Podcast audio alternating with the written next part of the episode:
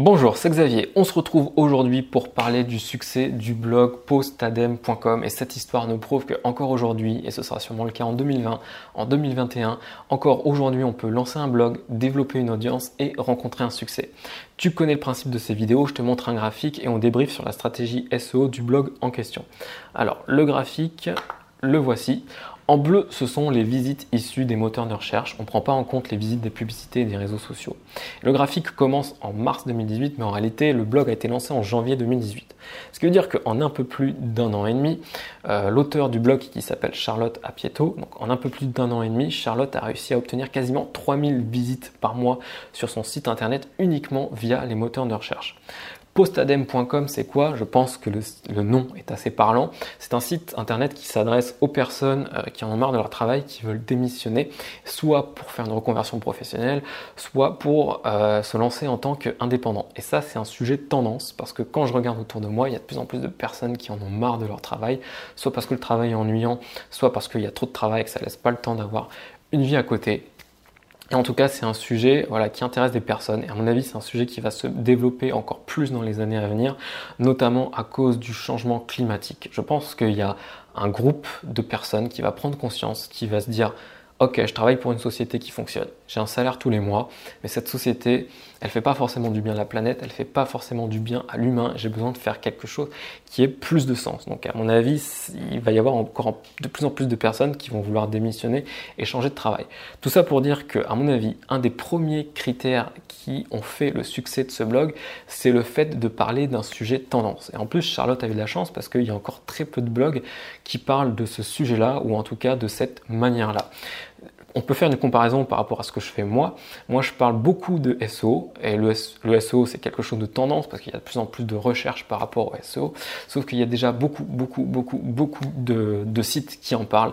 Et donc, du coup, à mon avis, je galère plus que Charlotte pour faire décoller mon site internet. Donc, Comment ça se fait que je suis arrivé à faire cette vidéo C'est parce que je suis tombé euh, sur un article de Charlotte qui disait ça y est, en novembre 2018, le blog commence à décoller grâce au bouche à oreille et grâce au SEO. Euh, le blog a atteint 500 visites euh, par mois. Et effectivement, quand tu regardes le, le graphique, les chiffres sont cohérents, on a à peu près 500 visites par mois. Donc je me suis dit, on va aller regarder ce que Charlotte a fait en termes de référencement. Et là, ça m'a surpris parce que elle a rien fait de particulier en termes de référencement, c'est-à-dire qu'elle a juste appliqué les principes de base. Elle a fait les choses proprement, elle a appliqué les principes de base et ça a suffi pour faire décoller son site internet parce que bah, elle était dans le bon sujet et qu'elle a fait les choses proprement. Alors Concrètement, qu'est-ce que ça aurait été une vraie stratégie de référencement? Une vraie stratégie de référencement, ça aurait été par exemple de se dire on va publier un article tous les jours, ce qui n'a pas été le cas de Charlotte. Quand tu regardes ses fréquences de publication, elle publie vraiment de temps en temps.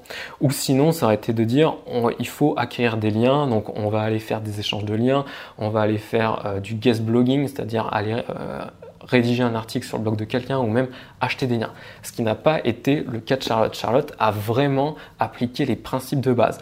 Par exemple, pour parler de linking, tu vois, dans une de mes premières vidéos, euh, je disais que pour avoir des liens de qualité, pour obtenir des liens de qualité, euh, la première chose à faire, c'est de lier des relations dans la vraie vie. C'est ce que Charlotte a fait. C'est-à-dire qu'elle a participé à des événements et donc euh, sur le site internet des événements, elle obtenait un lien et les gens qui ont participé à ces événements-là, euh, ensuite euh, parmi les personnes qui certes avaient un site, mais donc les personnes qui ont participé à l'événement et qui avaient un site internet, elles ont fait un article en disant hey, j'ai vu cette intervenante là, voilà son site et c'est vraiment top. Et donc Charlotte a obtenu des liens de façon naturelle parce qu'elle a lié des relations dans la vraie vie. Euh, qu'est-ce qu'elle a fait d'autre Charlotte? Charlotte, en termes de contenu, donc ça c'est un conseil que j'avais donné, euh, soit dans ma formation, soit dans du contenu gratuit, c'est que en termes de contenu, euh, les contenus qui fonctionnent bien, c'est de donner son avis, donc de, parler des choses que beaucoup de personnes connaissent, et tu donnes ton avis sur cette, sur cette personne, sur cette chose. Et j'ai notamment vu des articles de Charlotte qui parlaient d'Anthony Robbins. Anthony Robbins, c'est quelqu'un vraiment de très connu dans le développement personnel, et donc tout de suite, c'est un article qui peut fonctionner parce qu'elle a donné euh, son avis sur quelque chose de connu. Et ensuite, euh, bah, elle a été, euh, comment dire, plutôt futée sur le fait de rédiger des articles sur donner la parole à des personnes qui ont réussi à se reconvertir ou qui ont réussi à se lancer en tant qu'indépendants. Du coup, euh, le fait de rédiger des articles sur, sur, ce sujet-là, ça te permet en fait de te positionner sur euh, certains métiers. Par exemple, euh, elle va donner la parole à quelqu'un qui s'est reconverti en tant que sophrologue, et du coup, ça va la placer sur reconversion sophrologue.